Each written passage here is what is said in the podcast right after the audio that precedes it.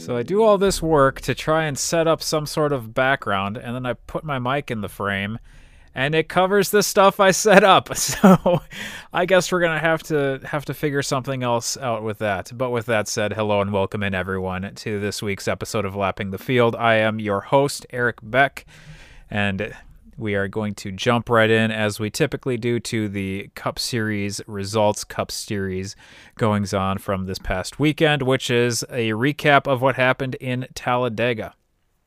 Now, I had been hoping, I had really been hoping to be able to wear either my Matt DiBenedetto shirt or my Bubba Wallace shirt in celebration of another first time winner.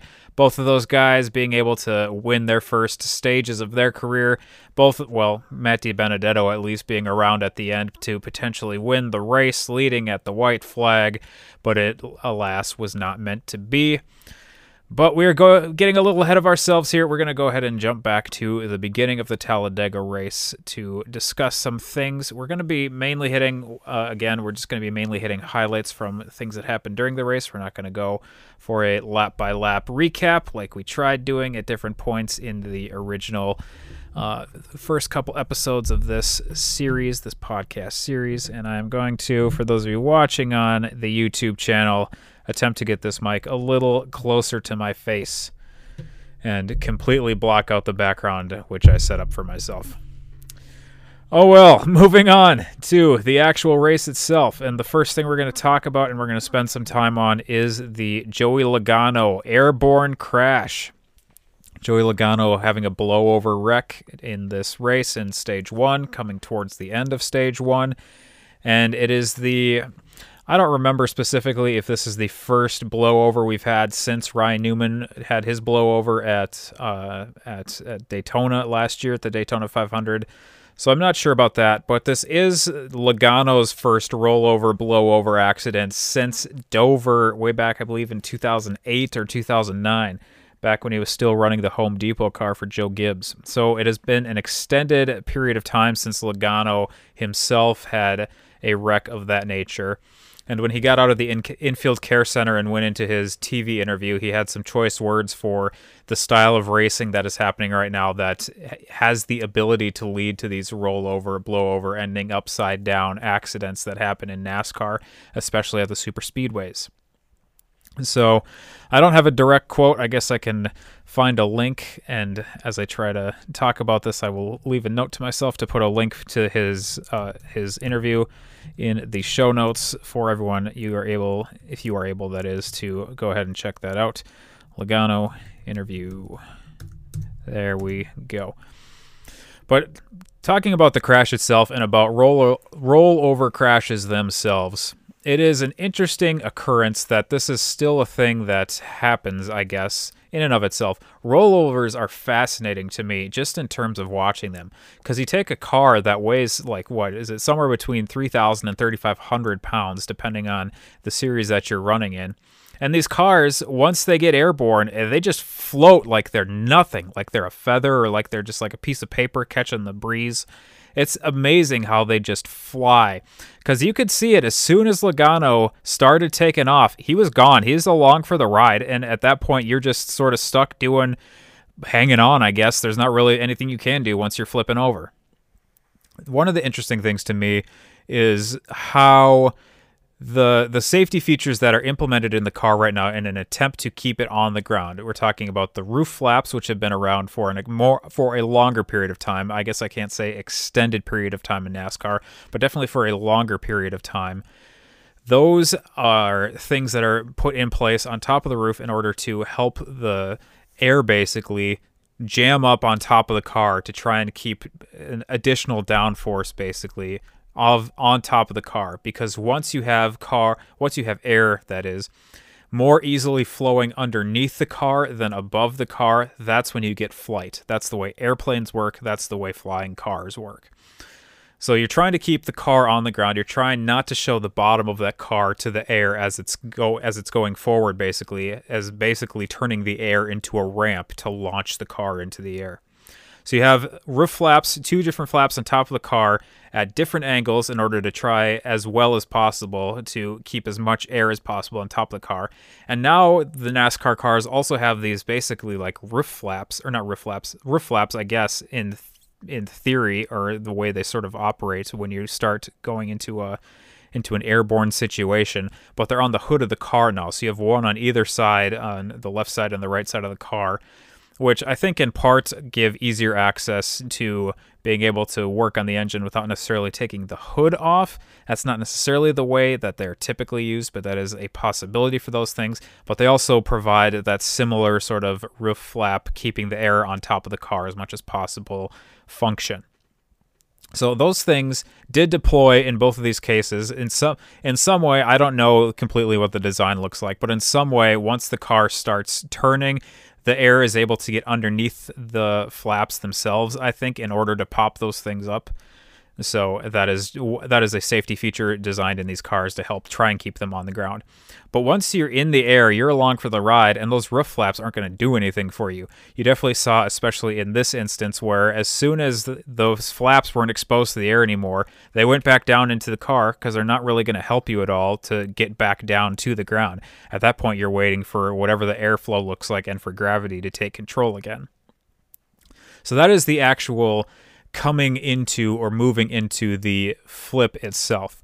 But then once you get into the now that we are flipping, the way that cars have been designed and the focus on safety that has happened, especially in the last 20 years in NASCAR, you're looking at how is the vehicle itself going to best support the driver and keep the driver safest, not only while the car is flipping or potentially airborne, or in any accident in general, but also what is going to allow a driver to get out of the vehicle as quickly and safely as possible, which is especially an issue if the vehicle were to catch on fire, which happened to a couple different cars this weekend, but not to in this specific case with the Logano crash.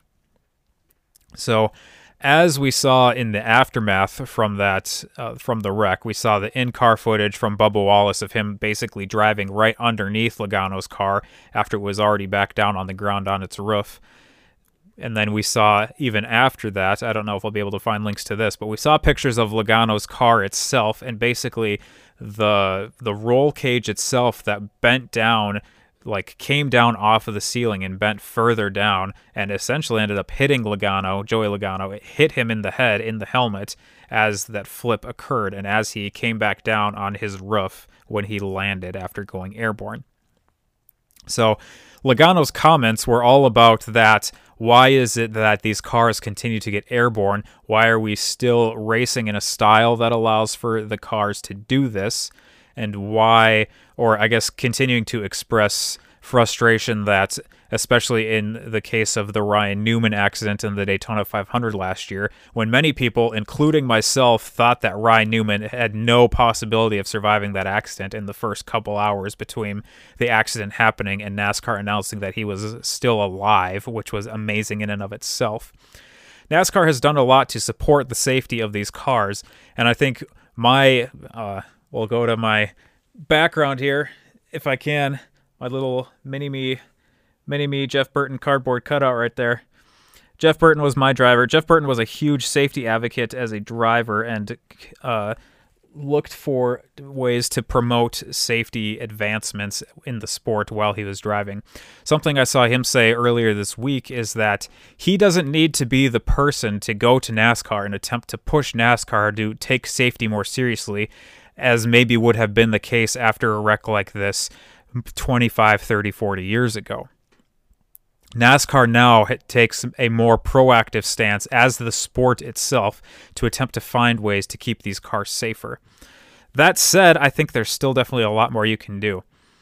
So I want to th- I want to table that for a moment, and I want to come back to Joey Logano being the person to talk about this itself, I guess, as sort of as an issue in and of itself. Because my first reaction to Joey Logano saying these things is that Now, I have no issue with what was said. I think my issue is more as a fan having that message come from that specific driver because I don't know if this is me projecting my personal feelings onto NASCAR fans in general, but I feel like Joey Logano has this way of sort of grating against fans that he isn't necessarily the always the good guy sort. He's not also he's not like the bad guy type like if this were professional wrestling, the face versus the heel. But he does has have this way of sort of grating, at least on me personally, and I personally am not really.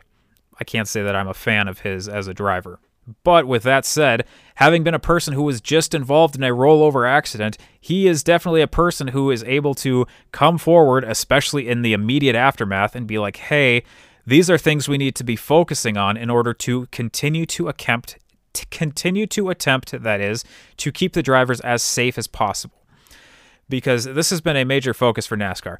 NASCAR 20 years ago was already sort of starting to get into developing further safety implementation functions, procedures, instruments, tools, whatever, all of those different things and then very immediately, very tragically, lost the face of the sport as a competitor. The biggest driver in the sport, Dale Earnhardt, was involved in a fatal accident in the Daytona 500 20 years ago this year.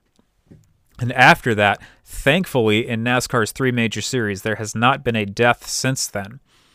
And that is in part because NASCAR has focused so heavily in the aftermath of that accident on pushing safety advancements as far as possible. And while I say as quickly as possible, also doing it with as much quality as possible in terms of a speed versus quality. I guess that's the metaphor there doesn't quite work out. It worked out better in my head, I guess. But the point is that NASCAR is doing everything they can, or at least on its as we see how NASCAR functions, they do what they can as quickly as possible but not just putting something in place with the hopes that it will work. They actually put effort into understanding what will make these vehicles safer, what will make the track safer, what will make the racing safer, and what will protect the drivers inside the cars, and has has been as has potentially been seen or has been seen in the past, what can keep the fans safe as well who are at the track at the same time. And to go along with that, everyone else who is involved in the sport.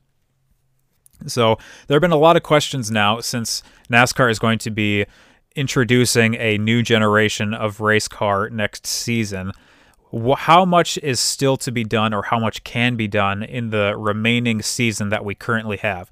We are now 10 races into this, and we are two of the four super speedway races into this.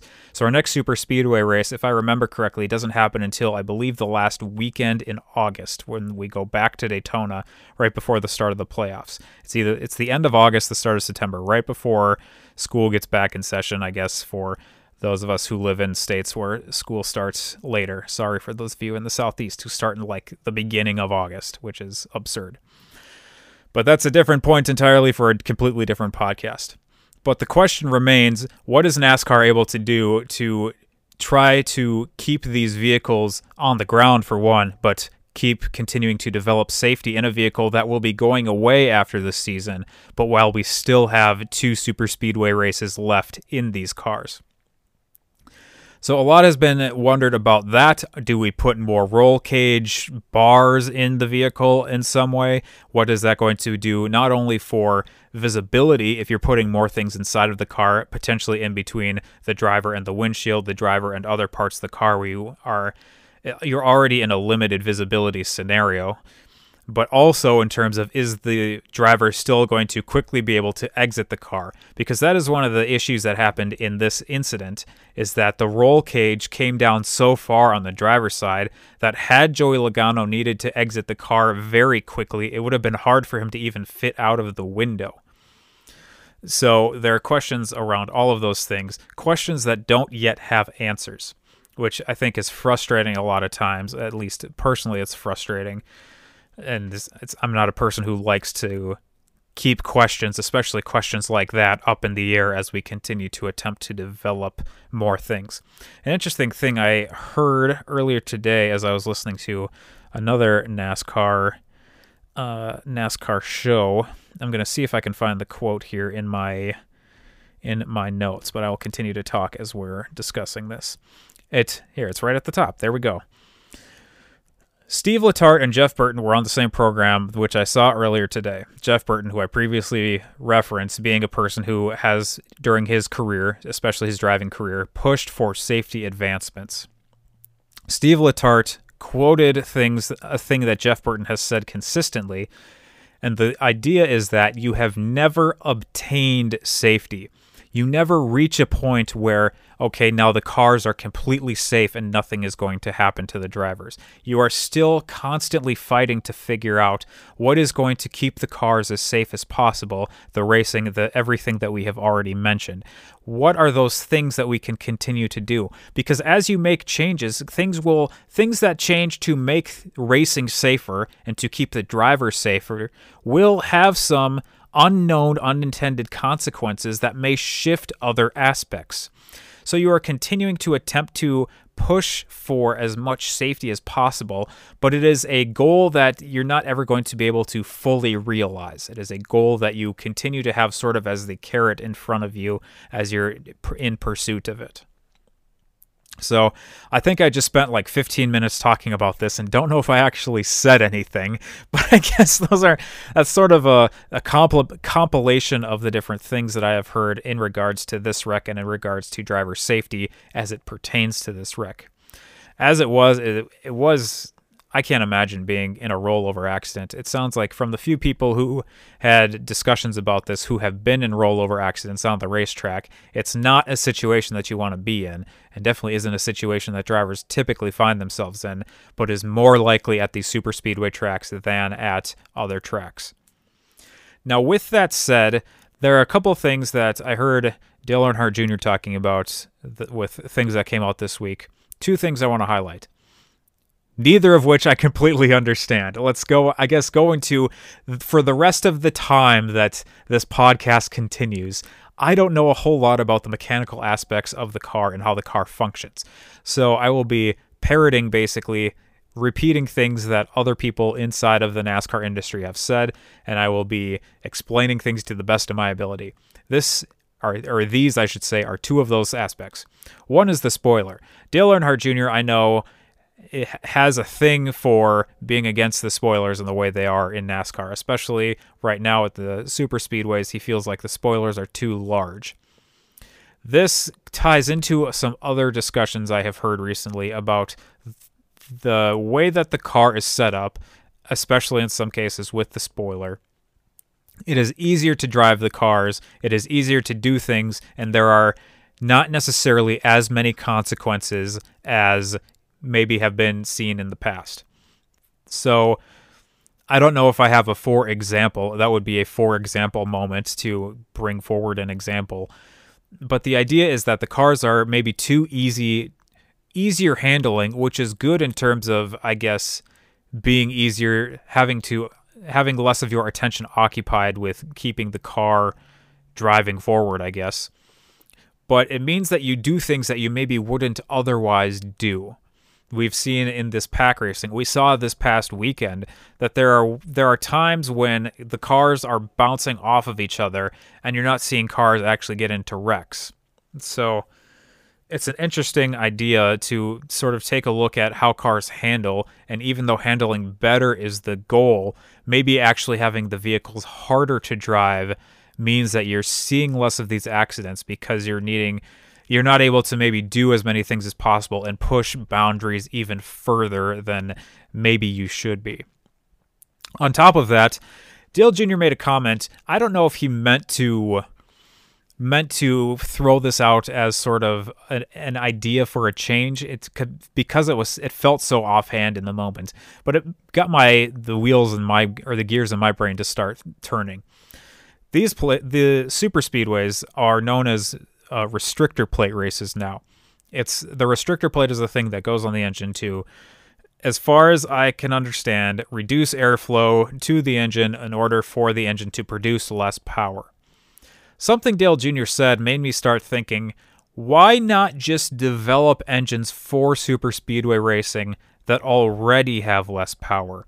Why why try to put basically a governor, something that will limit all of the engines into a normal engine, why not just have a super speedway engine that is developed for everyone to use?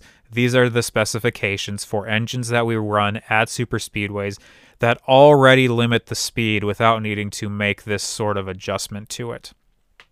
And that seems like an interesting idea, at least to me, that I don't know if there is any basis for an attempt to even explore that sort of an idea. But it seems like it would be a thing that you could uh, possibly attempt to develop rather than having this uh, restrictor plate idea that we've seen since, I guess, since like 1988, if the date I heard on that, the introduction of the restrictor plate, was correct from what I heard earlier this week. So those are all sort of driver safety ideas that came out of the Logano crash and the discussions after the fact. And I I mean personally seeing seeing people die in, in, any case is not good. Having people die in the sport while your sport is happening is also not good. But then even to go less severe than that, seeing people get injured is not a good thing either. That's not good for your sport. Even though car accidents sort of sort of serve as the general like a general societal image for when something goes horribly wrong or something that turns into a spectacle in sort of a very drastic fashion. That is sort of the imagery we go to. That's not necessarily actually what you want to be seeing, especially when you are attempting to keep everyone at the track as safe as possible. So anything that NASCAR can continue to do, to do or to research or to develop in order to keep driver safety at the forefront is something that I certainly am a proponent of. And for however many people actually listen to this or watch this, I will continue to discuss, excuse me, discuss these sorts of things. That said, there was not necessarily sort of this big one accident that we have a tendency to see at super speedways, especially not to the scale of what we saw in the Daytona 500 this past season, when you had almost half the field involved in a very large accident very early in the race. There were accidents throughout this race, especially as we were coming to stage finishes and as we were coming to the end of the race, but you didn't see necessarily the size of accidents that involved a dozen cars at any point in the race. There were there were moments where there were crashes. We had this Logano crash where a number of vehicles were involved. We had a crash coming to the end of stage 2 in which at least 5 vehicles were involved who were contenders in the race. And then you had this accident, which you could maybe call the big one as the drivers were going through the last lap and as they were happening and sort of peeling off from the field, paring down the field. Drivers continued to race under green flag conditions, but you didn't necessarily see that uh, that major sort of accident.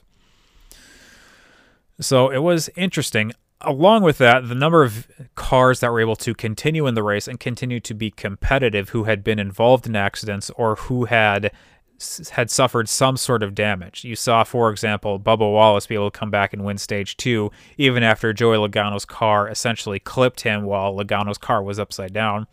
You saw William Byron be able to come back from that accident at the end of stage two to finish second. You saw even Brad Keselowski, your race winner. Keselowski, I had forgotten until I watched rewatched the highlights. He was involved in that Logano accident. He got clipped by Chase Briscoe as they were attempting to avoid Joey Logano's car. So it was interesting to see, especially for how the narrative, I guess, surrounding super speedways comes forward, and that aerodynamics are so important at these racetracks. For these vehicles to have as much damage as they did and continue to race as well as they did was an interesting, uh, an interesting thing that, for me to notice. So, other than that, one of my comments from the Daytona 500 in terms of the racing itself was my frustration at the style of racing that we saw at Daytona with just this sort of single file riding around the track for lap after lap after lap. We saw that at least one time that I can remember, maybe a couple times during this race, but I don't think it happened as frequently as happened at Daytona. And I wonder if part of that is because you had more vehicles that were able to continue during the race. No other thoughts, I guess, on that, but that, I guess, is just another observation. So, as I mentioned previously, going through some of the result aspects to this race, Matt DiBenedetto and Bubble Di, Matt DiBenedetto. I will attempt to say his name as clearly as possible. Matt DiBenedetto and Bubba Wallace are your Warrior stage winners. I believe both of them were their first time stage win. For sure, Bubba Wallace. Don't remember specifically with Matty D. And then Brad Keselowski was your race winner, leading only one lap, the most important lap, and adding to our list of different drivers to have won a race this season. This is a difficult thing for me to voc- vocabularize what sort of word I'm supposed to use. That was we're gonna forget that we ever did that and I guess just leave it on film. But ever attempted to say a word like that. But I'm I'm struggling, I guess, with how to say because it, it's not a first time winner. The first two drivers of the year were first time, or the first two winners of the year were first time winners. But these aren't first time winners, but it's the first time they have won this season. Brad Keselowski adds his name to that list. We now have nine drivers in the last 10 races, or I should say, the first 10 races of the season, who have won a race. So. I didn't remember. Let me go through this note because I feel slightly proud about myself about this, even though I don't necessarily have the the the basis to feel as proud as I did. But I went back because I thought I remembered as we were going through, or as I was going through last week's episode, when I was giving sort of the pre- predictions, projections, what to watch for coming into Talladega, I thought I remembered discussing people to watch for. We're going to go ahead and pull up on the screen here and on the audio for those of you listening on the podcast what I said last week. Thank you have some of these, uh, your sort of series regulars up at the top of the field who you may be looking at. Brad Keselowski, I guess, don't forget or don't count out Brad Keselowski. He also has some experience winning races at Talladega. So yeah, that's uh that's me talking about drivers to watch for and just so happened to predict the, predict one of the people right. Let's let's forget about the fact that I predicted four potential people to watch for. One of the people I chose told you to watch for actually won the race, and Brad Keselowski. So, pat on the back for me, I guess. High five myself. Any anyways, you have Brad Keselowski leading that one lap, being able to take over and as I said before, involved in that accident during stage one, was able to come back and actually win the race. Something else. I keep having these something else moments, but I'll keep coming back to them. Something else that I saw discussed throughout this past week, in, in the lead up to Talladega and in the aftermath of Talladega, is that there are a lot of drivers who, or former drivers, I want to say, who have pointed out that super speedways are not as much of a crapshoot in terms of who is going to win as maybe the narrative would suggest. Which, when we look at the results from stage two and we look at the results from the end of the race, if I can pull these up here on my computer, let's go ahead as I'm doing doing this to and pull up the top 10 for those of you watching on YouTube. Brad Keselowski won the race. Brad Keselowski finished second in stage two. Michael McDowell finished third in this race. Michael McDowell finished third in stage two. Michael McDowell and Brad Keselowski are both, well, Brad Keselowski more so, but Michael McDowell as well, both have experience of running well on super speedways. This is not necessarily as much of a crapshoot as maybe we would like to think it is. The people who run well at super speedways tend to consistently run well at super speedways. They tend to find a way to survive the race and to be there at the end. It's not necessarily always a crapshoot. Now, it certainly can be, but it's not necessarily always that way. We can point to Joey Logano being in an accident as well as being a very good super speedway driver, being one of those not does not always consistently happen that way sort of cases. But with that said, Brad Keselowski, now with his sixth Talladega win, is someone who is able to figure out how to run well at super speedways. Now, I have written in my notes, I believe this is also a thing Brad Keselowski addressed. This Keselowski and Logano wrecked on the final lap of the Daytona 500. So the, this race win at a super speedway, the next super speedway on the NASCAR schedule, is not necessarily vindication, but it does, I think, maybe lessen the sting a little bit from what happened at Daytona to be able to come back and have as good of a finish, in this case of win, as he saw this week. So, going through the rest of the top 10, I guess let's just run this from top to bottom. Your first place winner, Brad Keselowski. Second place, William Byron. Third place, Michael McDowell. Fourth place, Kevin Harvick. Fifth place, Matt DiBenedetto. Sixth place, Kaz Grala. Seventh place, Tyler Reddick. Eighth place, Austin Dillon. Ninth place, Ryan Blaney. And tenth place, Cole Custer. Those are your top 10 drivers and where they where they finished here in this race. Interestingly, enough, I guess. Michael McDowell there in that front row car. We have talked about him recently, especially last week when he fell out of the uh, fell out of the playoff standings were he to not already have his race win, which we will discuss more when we actually get to the standings discussion. McDowell had a very good race, was one of the few people who had top 10 finishes in the first and second stage in order to accrue a bunch of points. Ended up finishing with the second highest point total coming out of this race as I look down the list to make sure that's actually accurate. Keselowski, as your winner, had 49 points. McDowell finishing third had 45 points. And then it looks like 42 points for Matt DiBenedetto after winning stage one, 42 points for Ryan Blaney, and then 41 for William Byron. So those are your top point getters from this past race. So, an interesting thing to note, I guess. I do want to touch on the the finish itself, the way that last lap played out, especially since, as I mentioned at the top, Matt DiBenedetto was a guy who I was cheering heavily for. I think a lot of the NASCAR garage is cheering for Matt DiBenedetto at some point to get a win because he has been driving for his career, basically, driving for his life for the last at least five years, but probably a little more than that even before he made his way into the Cup Series. But Matty D is a person who like I just said, a lot of people are looking for to eventually get a win, but maybe doesn't necessarily have the experience level yet to be able to actually finish out these races. Because we've seen Matt DiBenedetto have a number of different close calls, and now this is the second time in the last, maybe the last two, but certainly the last couple Talladega finishes where Matt DiBenedetto was leading, I believe, if I remember correctly, on the restart coming to a green white checkered finish or something of that nature. Matt DiBenedetto, after going just just after he crossed the start finish line to start the final lap of the race, he switched lanes from the bottom lane to the top lane because it looked like potentially there was help coming up on top. There was going to be a faster line, and he moved his line. I do want to, having listened now to Radioactive, say that Matt DiBenedetto was following what his spotter told him to do. So I think in that case, Matt DiBenedetto was doing his job in listening to his spotter and going where he was told to go.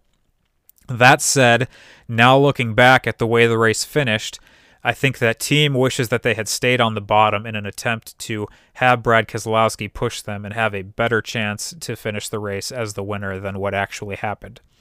The way the racing actually played out, there's actually more issues, I guess, in terms of what happened a couple cars behind Matt Bedenet, Matt DiBenedetto. My goodness, Matty D. Then, then maybe was given immediate credit in that uh, in the immediate aftermath of the race on Sunday. Tyler Reddick had a run coming up to the back on the top lane. It was Matt DiBenedetto followed by Ryan Blaney, followed by a very quickly advancing Tyler Reddick as they were coming out of turn two into the backstretch, if I'm remembering correctly.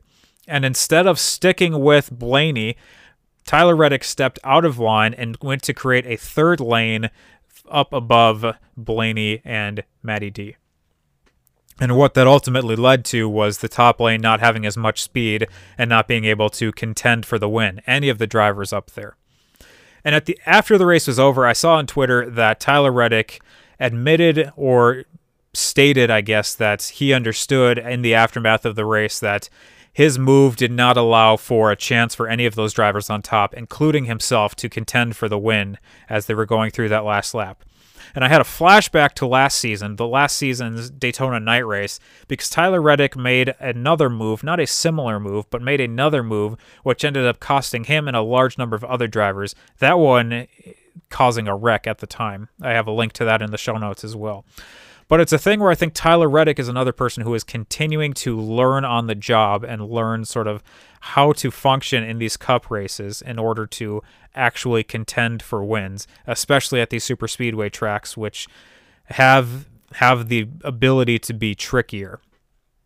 especially where you need to be will, more willing to work with other drivers in order to not only benefit them, but to benefit yourself. So I believe that is everything I wanted to touch on just in terms of that. And then there were a whole lot of other moves made by other drivers, which ended up not working out very well for them, including Erik Jones, who had was running in the top five and ended up wrecking himself and a couple other people as he made a four wide move that would have been insane had it actually worked, but ended up not working. The other person I want to touch on here, in specifically in the top uh, top ten, not quite top five. We thought it was top five as the race finished, but top ten was, I believe it is uh, Kaz Grala. There we go. Kaz Grala finishing sixth for Kaulig Racing. This is another piece of news which we're going to kind of discuss here out of turn, I guess, but Kaulig Racing is a team which I believe I mentioned previously as one of these teams who may potentially be looking to enter the Cup Series to contend to be another new addition in terms of a new team, which can maybe bring in new, fresh blood, I guess, as it were, put that in quotation marks. Contend as sort of a new team, new face, which may potentially have the ability to move forward as a contending team in the future. They're running a partial schedule right now. This is the third race they ran this year. This is their second top 10 of the season. It looked in the immediate aftermath of the race like it was going to be a fifth place finish, but NASCAR adjusted the results. So Matt DiBenedetto and Kaz Grala flipped positions, fifth and sixth between them. And so you had him finishing just outside of the top five. Kaz Grala, that is. Kaulig Racing announced I, I guess officially, but today, as I'm recording, Wednesday the 28th, is when I saw this news. Kaulig Racing is looking to run a full time NASCAR Cup Series team next season. At the moment, they are running three full time Xfinity Series teams and a part time Cup Series team. I think with some drivers switching in and out, some of those drivers being their Busch Series drivers. AJ Allmendinger ran at the Daytona Road Course. Uh, Kaz Grala is not one of the regulars in the Xfinity Series, but he ran this race this year.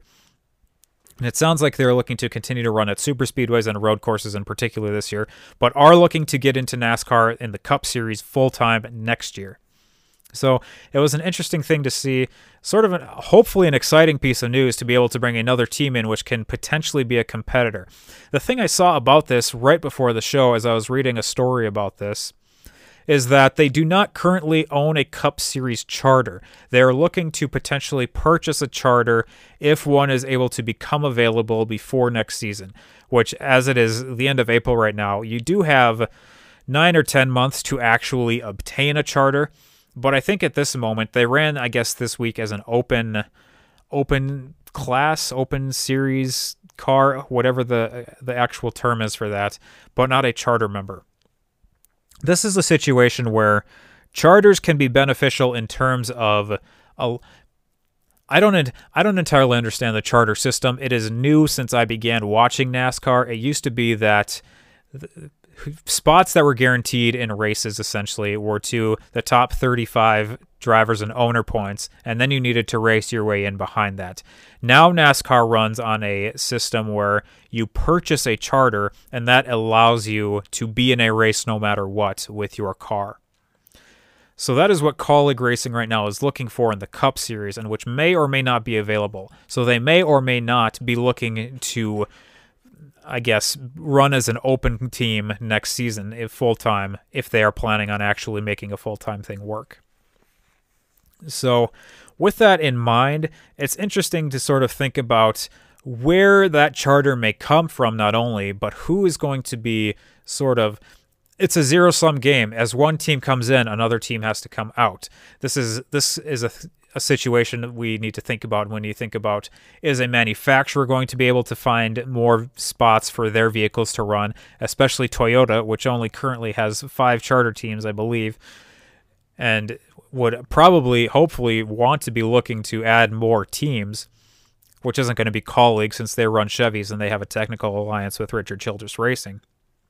But it's an interesting thing to think about is that you can't just automatically get your way into a NASCAR race if you don't already have the means to do so. So, and on top of that, there is a limit to the number of cars which can race on every any given Sunday. And so, since there are 36 charters and a maximum of 40 vehicles that can enter a race, you only have four spots of give and take there. So you're sort of playing a little bit with fire if it if there becomes a scenario where you have more teams which are able to compete to attempt to make races. This is especially true more so at super speedways right now I think than at other tracks. So with all that said, we've gone a long ways here in terms of just uh, discussing what has happened so far. I'm going to touch on a couple other results, vehicles that uh, sort of where they finished in this race before we get to the standings. Uh, drivers, notably to point out, Denny Hamlin, who was having a very good season up to this point, finished 32nd. He is still, as we'll see when we discuss the points standings, leading the pack by a ton in the regular season point standings, but this is by far his worst finish of the season. Another issue we saw with the vehicle, Kurt Busch finishing 35th. I guess we can also add a vehicle issue, Kyle Larson having a technical issue, forgetting to pull some sort of protective uh, piece of metal, I guess, out of the engine before the race started, and he ended up blowing up his engine very early in the race and finishing last. But Kurt Busch finishing 35th. And then to flip that on its head and sort of some of the better finishes we saw, Harrison Burton, who we mentioned last week, had his first Cup Series start this past weekend, finished 20th. He ended up getting a 10th place in stage two, and it was thanks to that wreck coming to the end of stage two. And Harrison had started eighth on that final restart, but ended up falling all the way back to 20th. So I think that's going to work out to serve as good driving experience, I guess. Harrison Burton is a person who, once we get more into the fall, into the NASCAR silly season, will potentially be looking at as a driver who may be looking for a Cup Series ride next year. But we will discuss that in four or five months once that actually comes to potentially comes to fruition.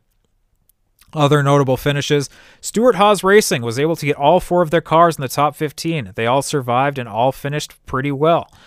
So, for a team that has had as many issues as they have this season, it is good, I guess, for Stewart Haas to see that sort of a finish.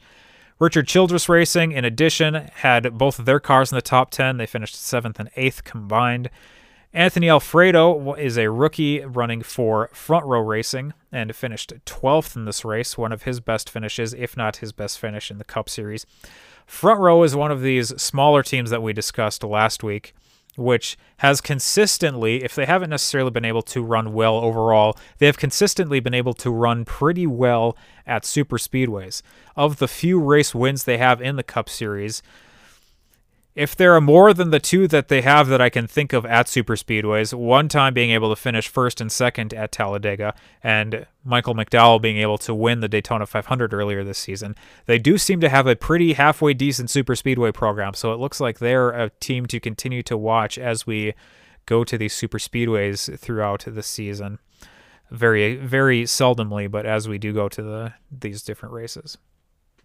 So with all of that, we're going to try to jump rather quickly as we're w- watching the time here because I do not want to have this go on for the rest of the night if possible as I record. But we're going to take a look at the standings here. We'll pull those up on the screen as my watch buzzes to tell me that I need to get up and move, and I'm going to tell it to be quiet. So the standings, Michael McDowell, we mentioned earlier, with his third place finish, was able to move up in the point standings again if you were to not factor race wins into this. As a reminder, drivers who have race wins typically are automatically guaranteed a spot in the playoffs, but with the way things are running now, there seems to be every possibility that you could see more than 16 drivers win a race. So Michael McDowell, I think, no matter what, you're going to want to have as as good of a finish as possible in terms of your points finishes. But we see we saw Michael McDowell be able to move up in terms of just the regular season point standings.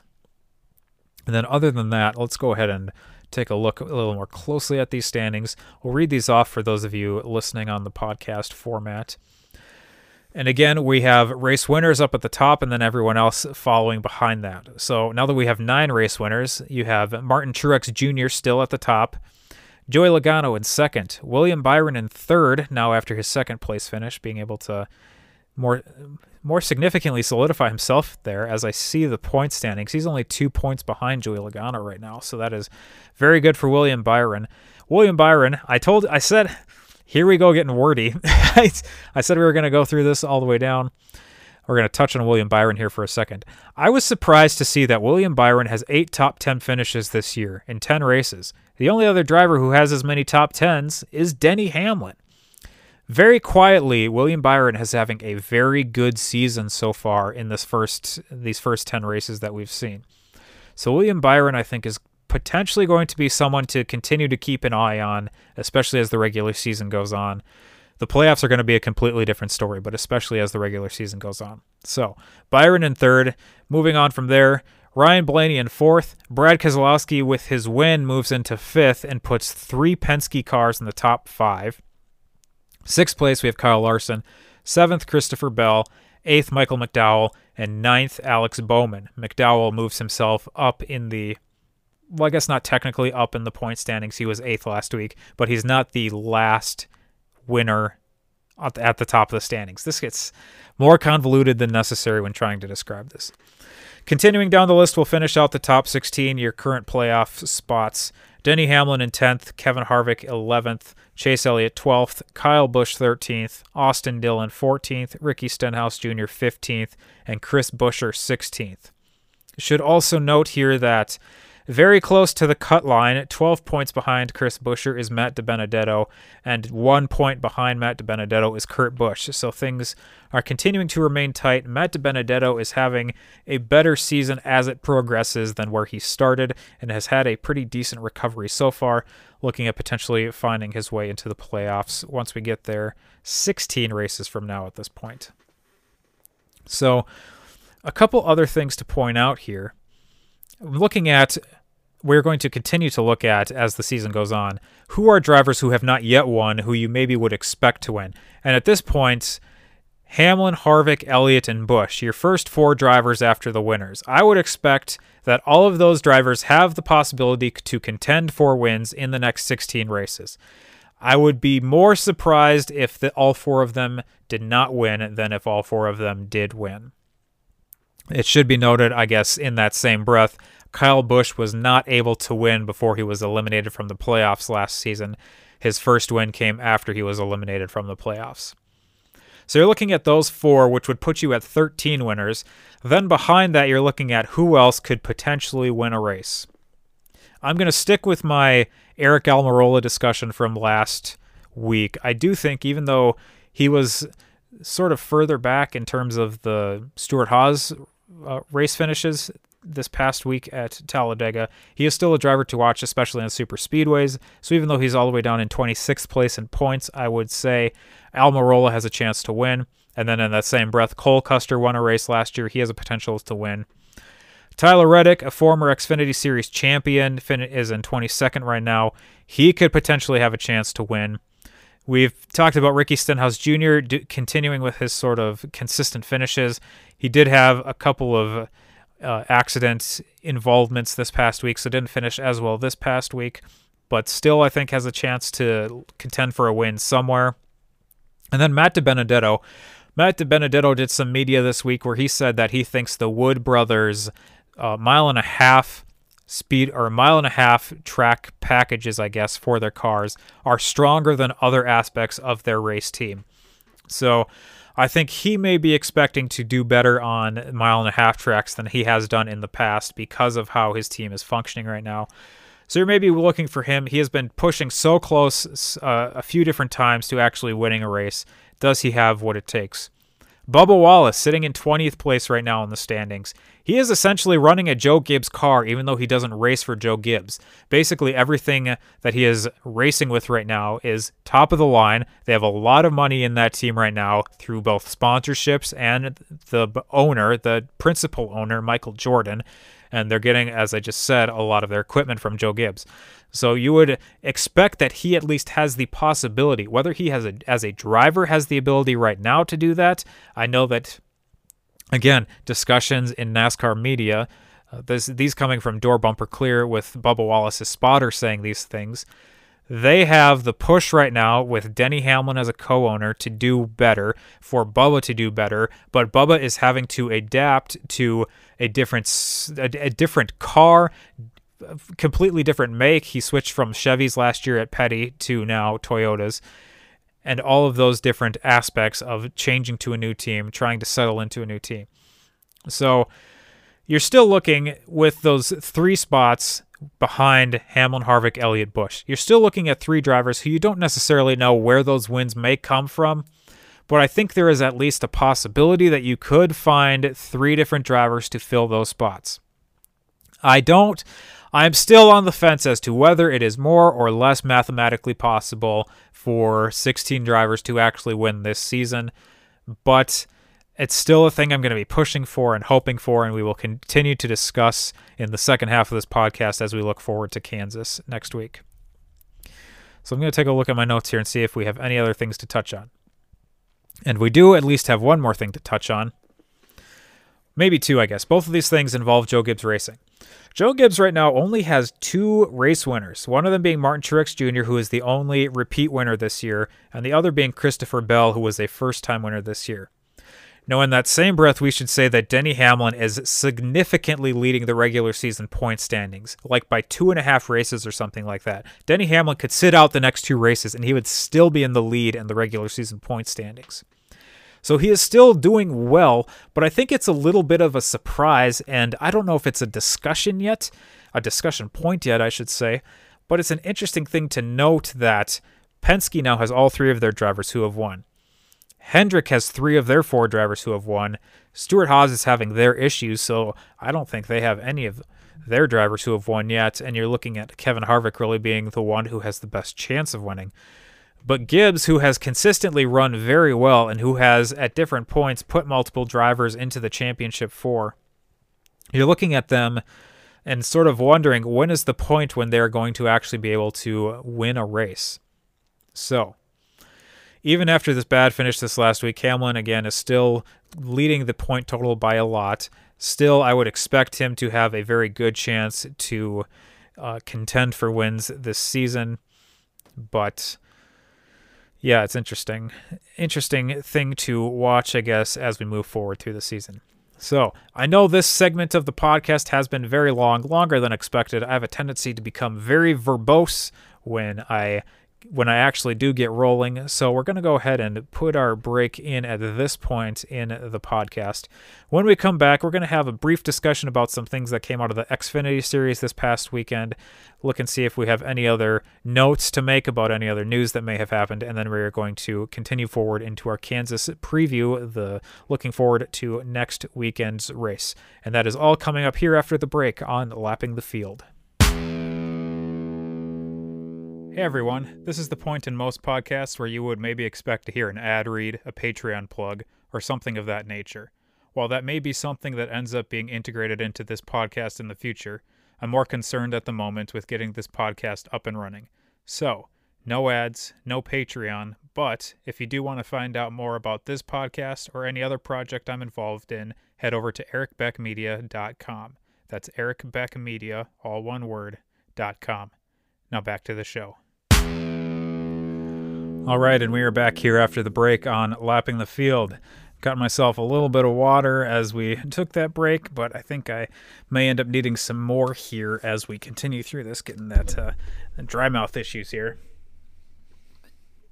So we can maybe just restart and restart this segment of the podcast, but we're not going to do that because this is who I am as a person, apparently. Anyways, Anyways, we are discussing, as I said, going into the break, we're touching on the Xfinity series here in this past weekend. And what I t- want to touch on more specifically is just one thing, and that is sort of the very warm extension of congratulations to Jeb Burton for winning his first career Xfinity Series race. The Burton family has a very special place in my heart. I get heart, I should say. I guess I can uh, pull my my Jeff Burton little mini me cardboard cardboard cutout here again for those of you watching on the on the YouTube stream. Guess I will have him uh have him come very close to the screen there. There he is. This is Jeff Burton from 2002.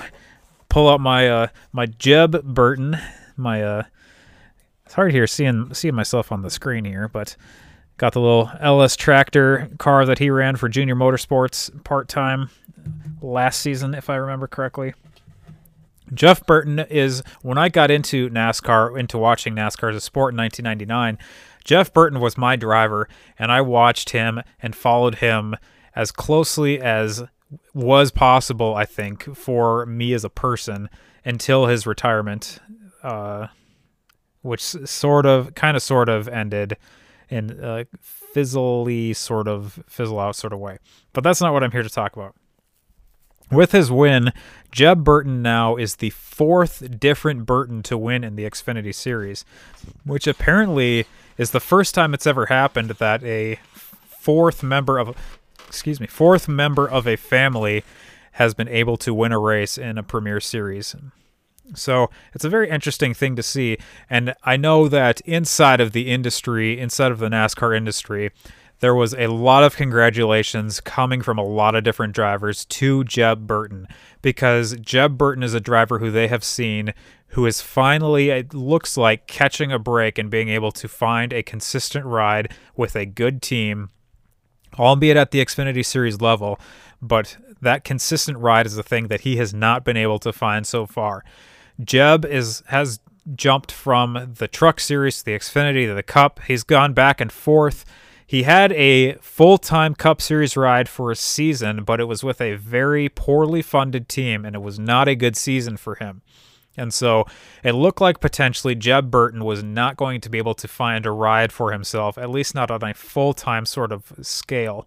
He was running, as I said earlier, part time for Junior Motorsports, at least last season, I think for at least the last two seasons, and finally was able to find his way to Kaulig Racing into a full time ride with sponsorship coming from a couple of different places, especially agriculturally focused sponsorships, because that is sort of the Ward, the Ward Burton side of the Burton family. That's one of the aspects that they have focused on when they are outside of racing. So, very cool to see Jeb get his first win. I've been cheering for the Burton family, I guess, as a whole, but more so with the second generations of second generation that is of Burton's coming in with Harrison and Jeb. So that is when you see a Burton focus, a Burton bias on this podcast, it is because Jeff Burton was my guy for a very extended period of time, and even still, as a uh, as a broadcaster, Jeff Burton, in my opinion, is the best broadcaster that there is in NASCAR because he is Jeff Burton, and who else would you want to see on your screen as I slowly slowly bring him across the screen here? So, all that to say, uh, very big set of congratulations going to Jeb Burton. Hopefully, he's able to continue with his uh, with his winning ways. It sounds like there are expectations that he is going to have the ability to continue to run well this season. He is running uh, in terms of the Xfinity Series standings points.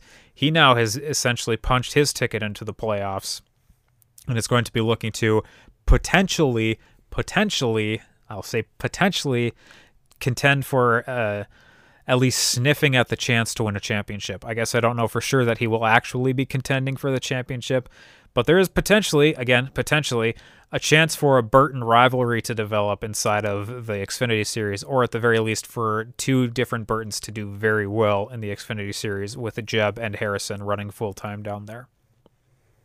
So that was our brief look at the Xfinity series, brief look at the Burton family. One last piece of information here we're going to touch on before we go to our Kansas preview. There is still, I am seeing, especially today before I started recording, there is a little bit of buzz still percolating inside of the NASCAR world about the potential for NASCAR to run a street course, road course type event at some point in the future. It sounds like there is a push now, not just from this uh, the announcement of the iRacing event that's going to be happening on a virtual Chicago racetrack, street track, but potentially for this to actually become a thing with a push from people inside of the industry in high levels of power. I know Roger Penske, as someone who is an owner of a different series, uh, Penske owns the IndyCar series. That is a thing I think that he is now potentially pushing for inside of NASCAR as well, since IndyCar already runs street series or street courses, I should say, and did so last weekend at St. Petersburg. Also, briefly, your Jimmie Johnson update finished five laps down, 22nd in the last weekend's race in IndyCar. It'll be interesting to see if he's able to finish on the lead lap this season at all.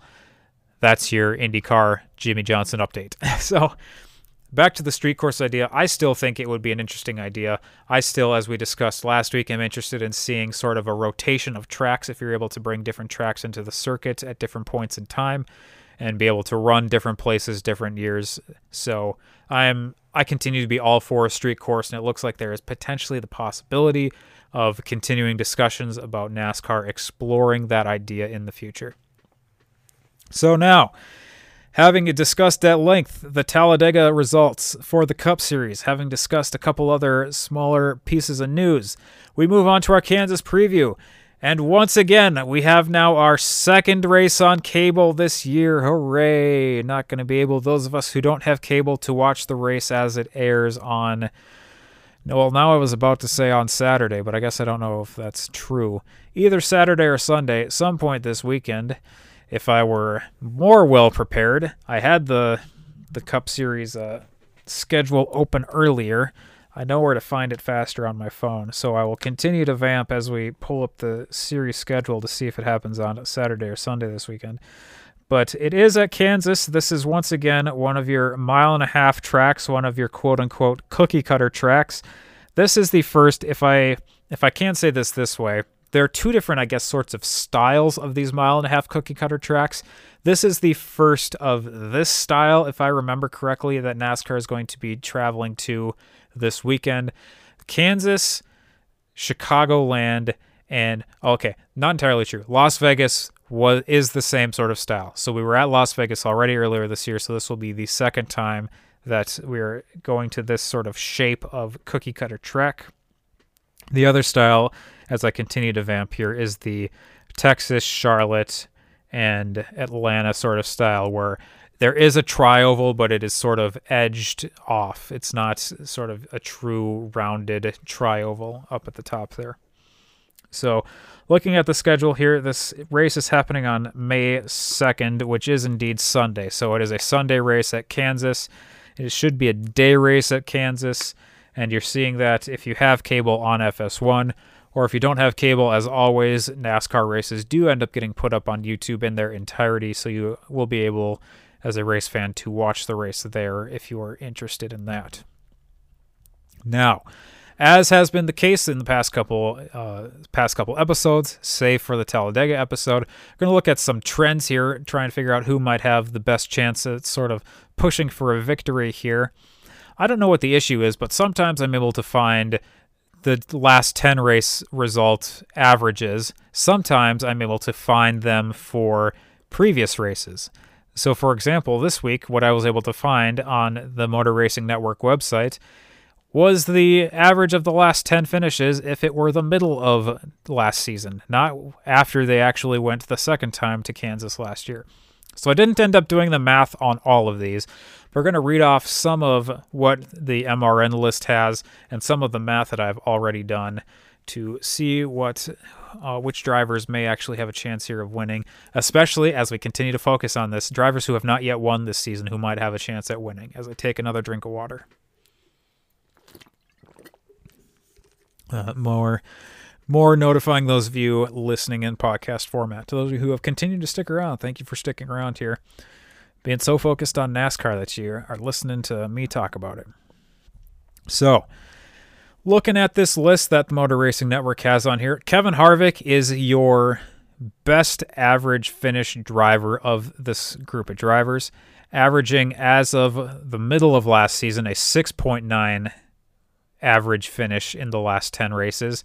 If you change out where he finished in the fall for the race that happened in 2015, which is the last race listed on MRN, his number actually drops from 6.9 to an average of 5.5, which is a full position better than if you were to keep that 2015 number on there. So, if you're looking for a driver who has not yet won this season, look at Kevin Harvick as being a potential uh, front runner, I guess, for actually winning this race. Now, the next person on the MRN list is Cole Custer, who, as of the list, only had one finish at the track, and it was seventh. So you're going to have a pretty good average finish if your only finish at the track was seventh. Now, figuring in his uh, second race in 2020 when he finished 14th, his average finish drops to 10.5, and you have a much smaller sample size. So I think it's difficult to say that Cole Custer is for sure going to be someone to potentially contend, especially considering the issues that the Stewart Haas Racing team has been having as a whole so far. So uh, potentially someone to keep an eye on, but not necessarily. Following Cole Custer, though, we have Martin Truex Jr. Once again, you're seeing him up towards the top of this list.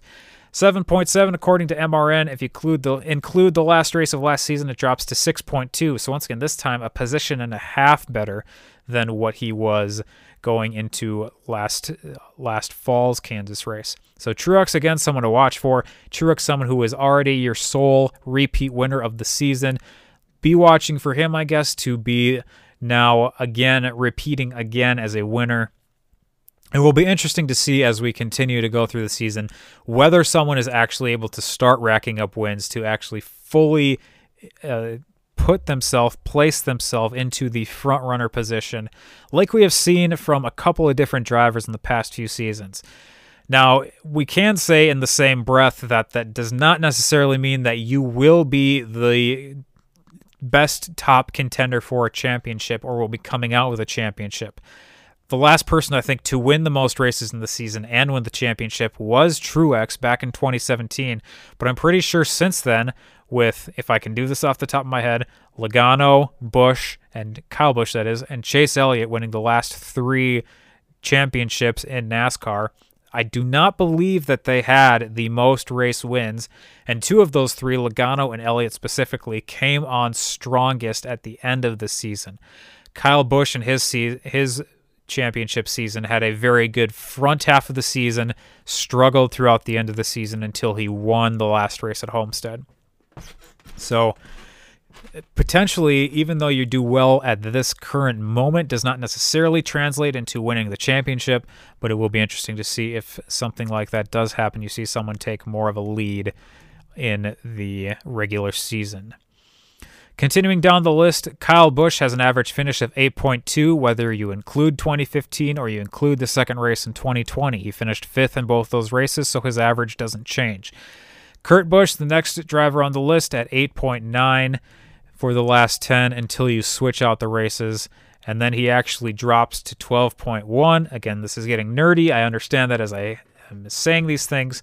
But Kurt Busch had a DNF, did not finish the race last fall, so his finish, average finishing position suffers significantly. Other drivers, we'll just flip through this, the next few drivers down the list. Brad Keselowski, you're looking at roughly an 11th place finish average. Chase Elliott, same deal, uh, Alex Bowman on this list. Alex Bowman is not having necessarily the best season. He does now have a win, so he is more secure in his potential at actually getting into the playoffs, depending on whether we actually have more than 16 race winners or not. But Bowman, it looks like, has locked his position in. Alex Bowman has not run 10 races yet at Kansas in a cup car. So depending on how you want to count things, he had a gap there in the middle. So if you were to cut off his finish in 2015, his position finish is much better. If you include that in his last 10 season, his position is worst. Worse, I should say. But in either case, you're looking at roughly an 8th to 11th place average finish. So Bowman, again, someone to look for. Other than that, if you're looking at drivers who have won uh, Joey Logano is the other person on this list. I had to read my note here because the interesting piece about this is, like Kyle Busch, Joey Logano's average finish doesn't change because even though he won the last season or the last race last season, he also won back in 2015. So his average position doesn't change because it was the same finish in both of those races. So, looking at the drivers in the last 10 races who have won at Kansas so far, the list is sort of the who's who of NASCAR drivers right now. Kevin Harvick, Martin Truex Jr., Kyle Busch, Brad Keselowski, Chase Elliott, Denny Hamlin, Joey Logano.